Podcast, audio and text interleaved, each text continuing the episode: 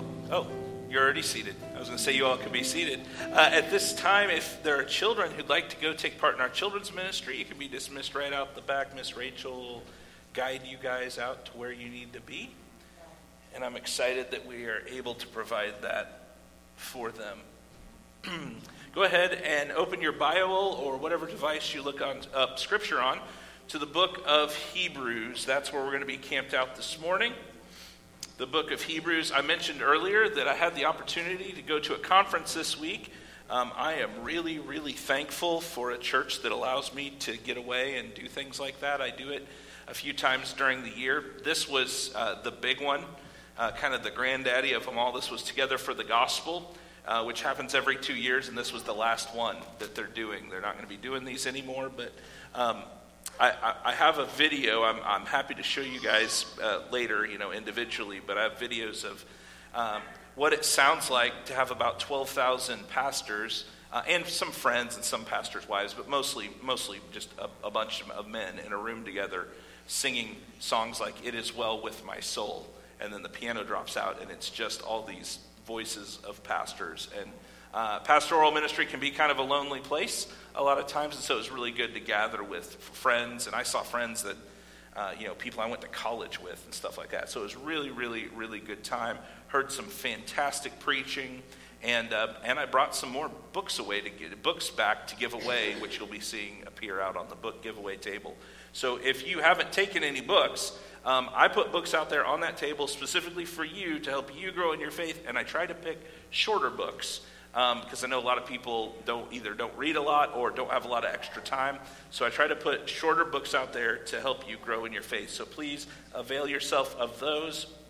I've got more. I replaced one stack that we ran out of, um, and I've got others that'll be appearing out there. So make sure and, and avail yourself of that. Um, this morning, we're beginning a series of messages that is going to last the remainder of the calendar year. Uh, we're going to be marching through this fantastic book of Hebrews, uh, which is, is a deep book. It's deeply theological. Um, and so the question is why Hebrews? Why did I pick Hebrews? Well, I've been working on a pattern as I preach where I try to go preach through a New Testament book and then an Old Testament books to give you all um, a good understanding of the whole counsel of God. But as I approached where we would go after we finished Philippians, which was the last full book we finished,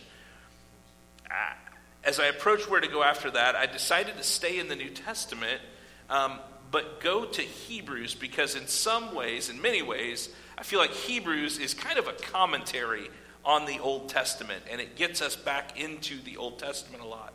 It contains many arrows that point to the Old Testament and help us connect the Old Covenant with the New Covenant and understand more of this Jesus who the author wants us to follow. Now, today's message is a lot of introductory material, and Lord willing, will act as sort of a, a kickstart. Um, you know, like when you first put your foot on the kickstart of a motorcycle, kind of kickstart us into a deep dive into the endless treasures that are available to us in God's Word, specifically in this book of Hebrews. What I want to do now is just bow and pray and ask the Lord to help us. Would you pray with me? God, as we come to this time of proclaiming your word. I pray that the message of your word would um, be understandable to our hearts, that we would see with, with fresh eyes, with spiritual eyes, that you would help us to understand. God, that you would help us not just to see the meaning, but also to see what we're supposed to do with it, how our lives are supposed to change in relation to it. I pray you'd help my words and my communication be clear. Uh, God, I, I pray that you would just be big here, Jesus. If there's anything that's just to me, clear it out. I pray that you would speak um, as you've spoken through your word. Uh, I pray that you would change hearts, uh, that you would increase, and that I would decrease, Jesus. This is about you. It's for you. It's not about me. It's about you, Jesus. Let my whole life be about you. In Jesus' name I pray. Amen. Let's begin by reading the first four verses, just verses 1 through 4 of chapter 1 in Hebrews. Long ago, at many times and in many ways, God spoke to our fathers by the prophets.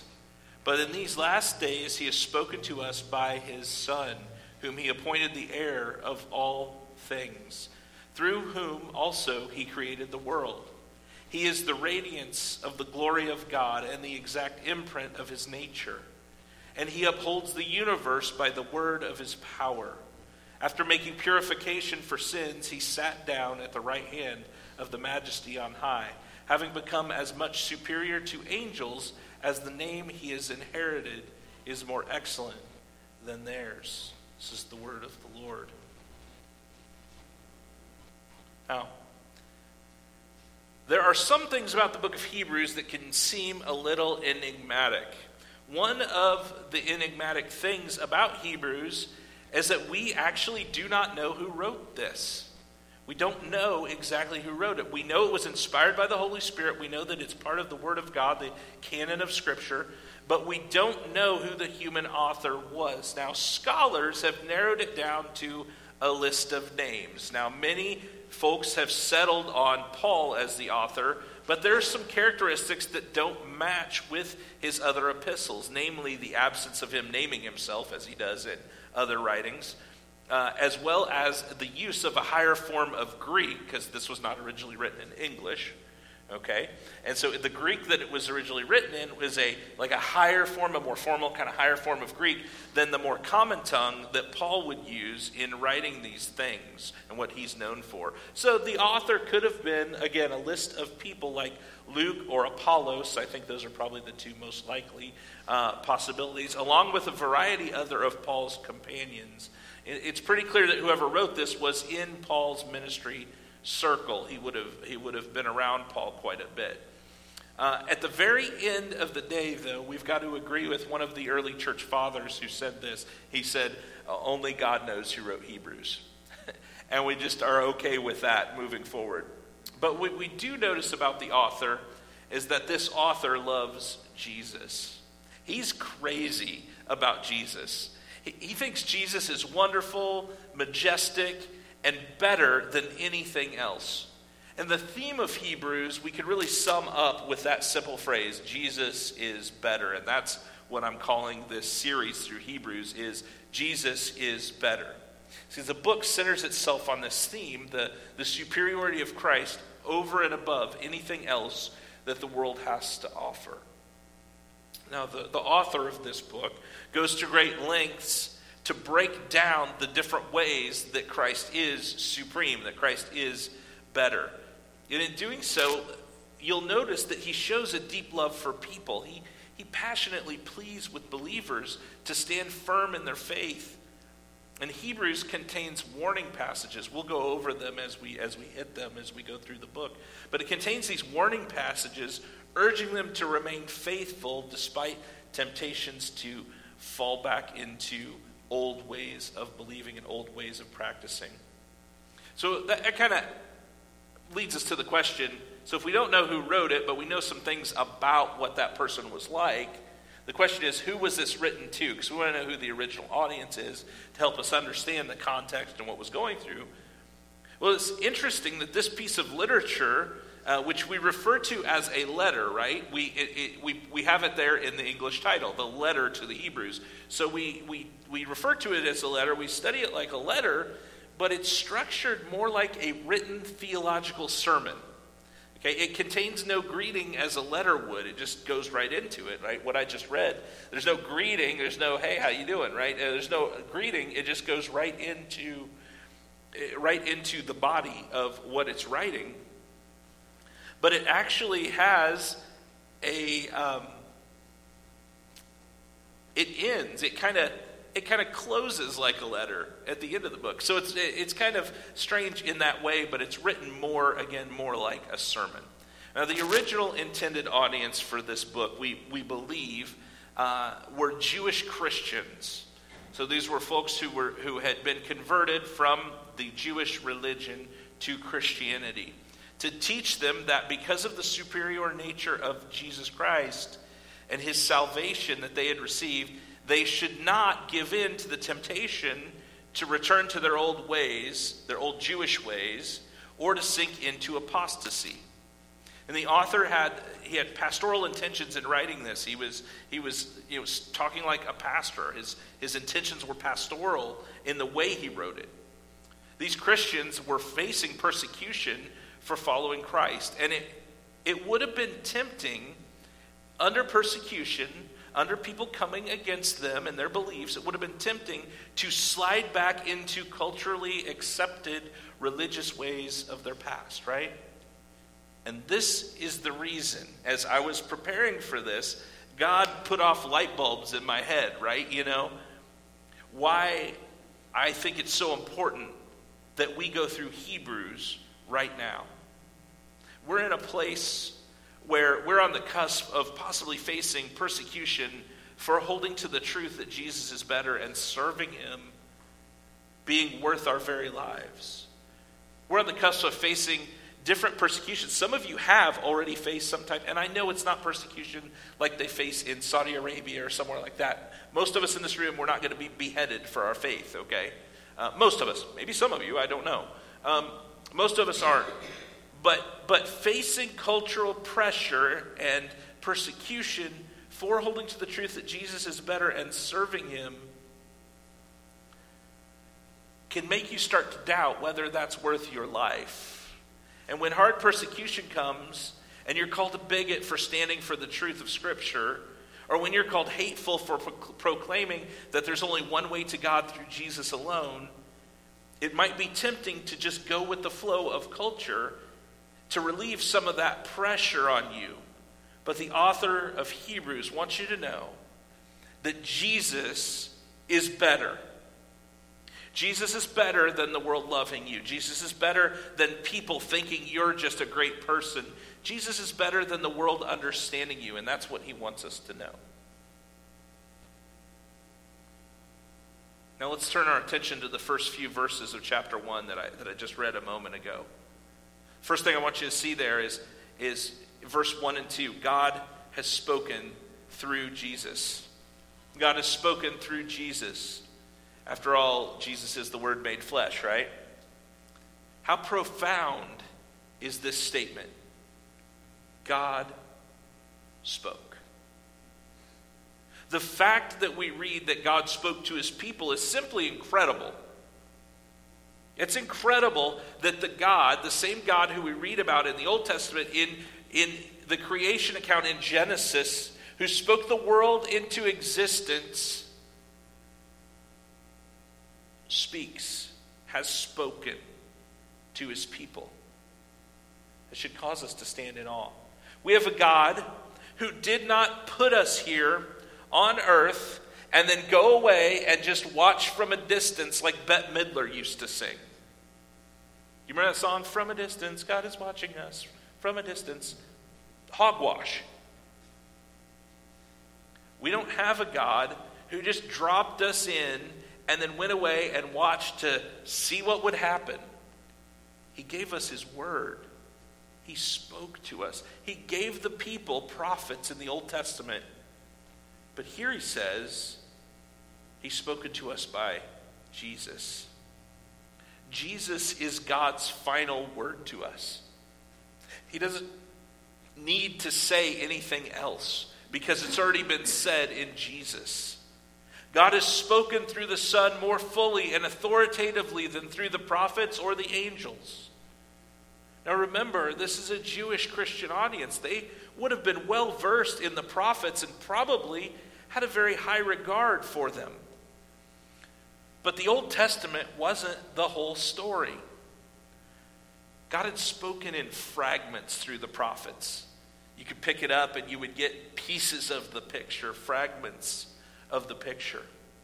The things spoken in the Old Testament, though, found their finality and their fulfillment in Christ Jesus. So the question must be asked, right? If Jesus is how God has spoken to us, then why do we as humans continually look elsewhere? I was convicted of this myself recently. Why is it that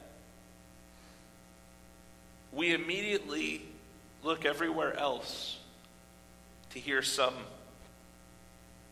enlightenment, to find out why something is. We to to to even pray, like even we'll we'll go to other people about things before we even pray, before we go to the word where God has spoken.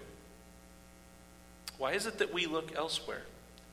I fear this. I fear that we have become consumers who don't want to give ourselves over fully to any belief system because we might come across one that we like better or fits our wants better.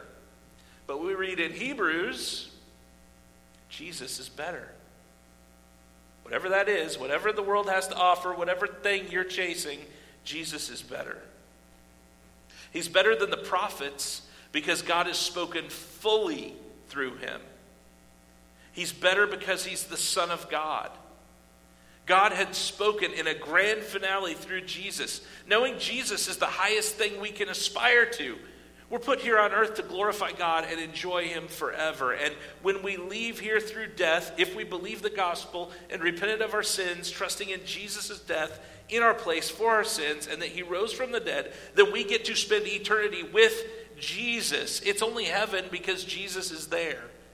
He's the end of all this. He's the best of the best, and nothing else in life or death even comes close. Jesus is the most complete and fullest revelation of the Father because he shares the divine nature of the Father as the second member of the Trinity. Doing business with the Son is the same as doing business with the Father. The only way to know the Father is through the Son. John 14, 6 through 7 says this, and I'm sorry, I don't think I have this for you on the screen.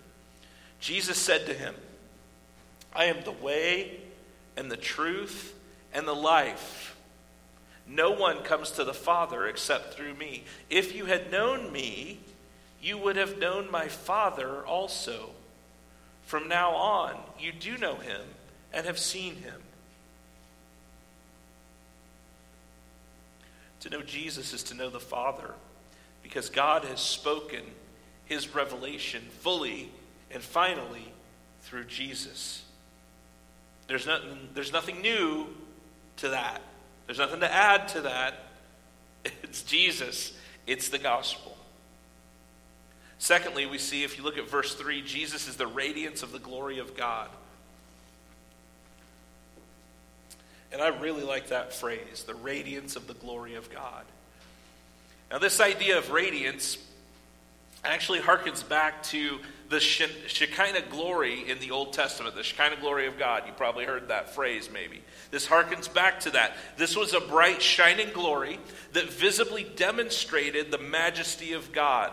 And we've, we saw this in the Exodus and at the dedication of Solomon's temple. You can look those up. But for us, the way we most fully see the glory of God is looking at Christ. The way we most see the glory of God is Jesus. He's the exact expression of God's nature. If you want to see what God is like, look to Jesus Christ. He's the exact representation of God's nature to us. Now, for mere humans, we have sons right? Some of us have sons. I have three, right? And our sons are not an exact representation of us. They may look like us, there are similarities, there's relation to be sure. However, our sons are not exact representations. But Jesus is the exact representation of the Father to us because they are of the same divine essence. He's the second member of the Trinity. He perfectly reflects the Father to us. Now, at this point, as we're reading along in verse 3, there seems to be this kind of hard transition, like it may clunk a little as you're reading it, where he shifts over to talking about how Jesus made purification for sins. And it kind of makes a shift that Jesus made purification for sins. Jesus is better because of his important role in purifying us of sin. In the Old Testament, purification was in relation to cleanness and uncleanness. There were physical and ceremonial contexts to each. I'm not going to go through all of that right now. but they point to the moral state of the worshiper and a spiritual relationship between God and his people. We all have sin and are quite unclean. We're dirty with the stain of sin. And the wages of that sin, the Bible tells us, is death. So there had to be some kind of purification made for sin.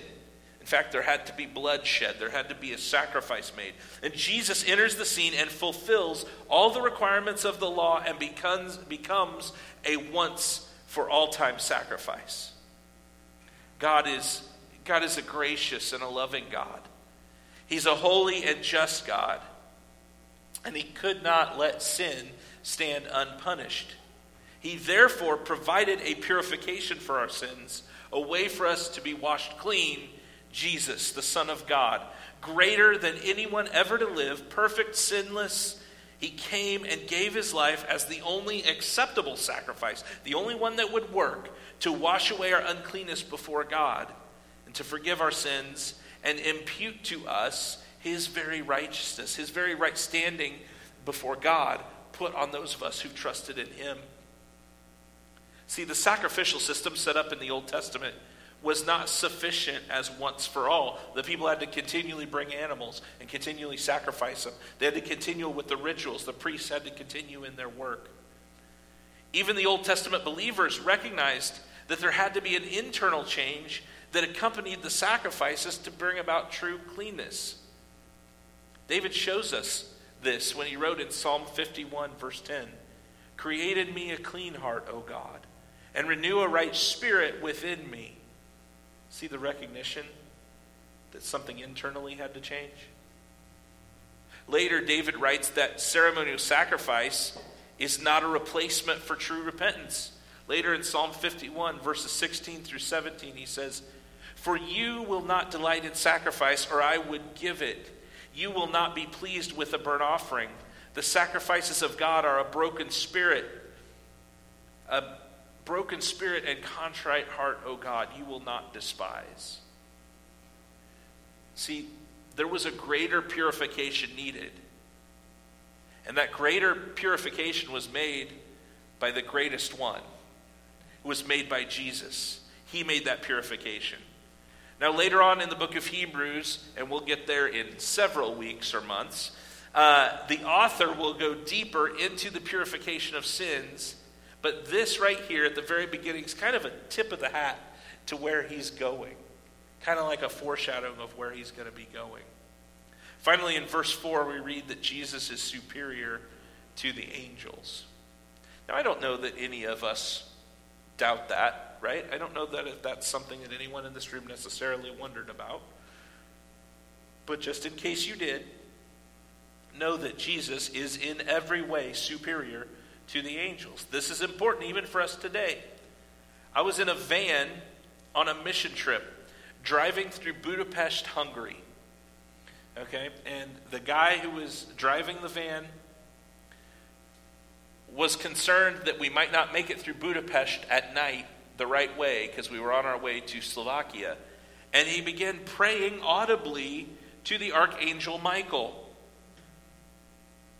Now, I'm sitting there and I'm thinking, what in the world is happening right now? Because that's not okay. That's not right. You don't pray to an angel, you pray to God. Here's why Jesus is better than the angels because he's the Son of God.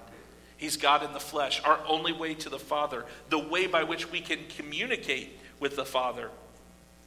Jesus is greater than the angels because he's not created as the angels are. Rather, he, Jesus, is the agent of all creation himself. Colossians 1 15 through 16 says, He is the image of the invisible God, the firstborn of all creation. For by him all things were created in heaven and on earth, visible and invisible, whether thrones or dominions or rulers or authorities, all things were created through him and for him. He is higher and better than the angels because they are created beings. He is not. He has always been and always will be. The dignity, role, and the authority of the Son, of Jesus, show that he is better than the angels because he has authority. He has authority for creating. He has authority to save. He has authority to command us to go out and tell other people the gospel. He has all authority in heaven and on earth, he tells us. And he is unchanging. He is better because he is unchanging. He does not change. He is the same yesterday, today, and forever. So here's where we come to the day in, day out rub. What do we do with this? What should we do based on this? You know, when, when you. It's really important that we learn these deep truths of Scripture because it's what our whole faith is based on, right? We have to learn doctrine. Like, we need to. Someone, uh, someone, you know, I, I was listening to someone preach this week actually, and they said, if you if you come at me and you tell me, oh, I don't need all that doctrine, I don't need all that theology stuff, just give me Jesus. He said, My next question to you is, who is Jesus? And as soon as you start to answer that, you're in doctrine theology because you don't get there without it. Everyone's a theologian, friends. Everyone's a theologian. So there's a lot of theology in this book, and so um, you know, some people come to church and they just want, man, I just want four ways to have a better marriage. I just want four ways to know how to raise my kids. I just want four. And and sometimes the application, I mean, there for sure we see applications sometimes in here of like, oh, I should be praying more. I need to do this. I need to do that. So when I come to a passage like this, I want to look at what what should I do with that? Well, this Jesus who is better, who is superior, this whole book of Hebrews is based around that theme Jesus is better. Is the Jesus that those of us who are Christians serve? So look to the Old Testament prophets for genuine insights into God, and as an arrow pointing to Jesus, the word of it is the word of God. And look to Jesus as God's final word to human beings. Look to Jesus for all the information God wants us to have. No more is coming. We're not getting other books of the Bible. This is God's revelation. We must use what Jesus has given. This should push us, should really help us stand firm in worshiping Jesus because he is righteous and kingly. It should push us to love and adore and serve him. It should build our affections to him, know, for him, knowing that nothing compares to Jesus. Nothing is better than Jesus. We have a Savior who is far superior to anything or anyone. We should cling to him in changing times. I'm going to ask if the musicians would go ahead and come up while I finish up. Just kind of make your way up here. But God has spoken to us, and that revelation that we have in Jesus Christ is sufficient to carry us through even the toughest and most challenging times and even death. And we need to not look for anything better or anything anywhere else because nothing compares, because Jesus is better. So here's some questions for you to think about. I want you to think about these because I think this is where we're going to turn into how do I how do I change the way I live based on this? Well, how do you describe Jesus to other Christians? When you talk about Jesus with other Christians, how do you describe him? How do you talk about him? Do you speak of him in a way of he's just another thing or that he's the greatest thing, the greatest one? How do you describe Jesus to unbelievers? Is he just another option in a list of religious options out there? Is he just another crutch to make it through the day? Do, do they see him like that because of the way you communicate about Jesus to them? How do you describe Jesus to unbelievers?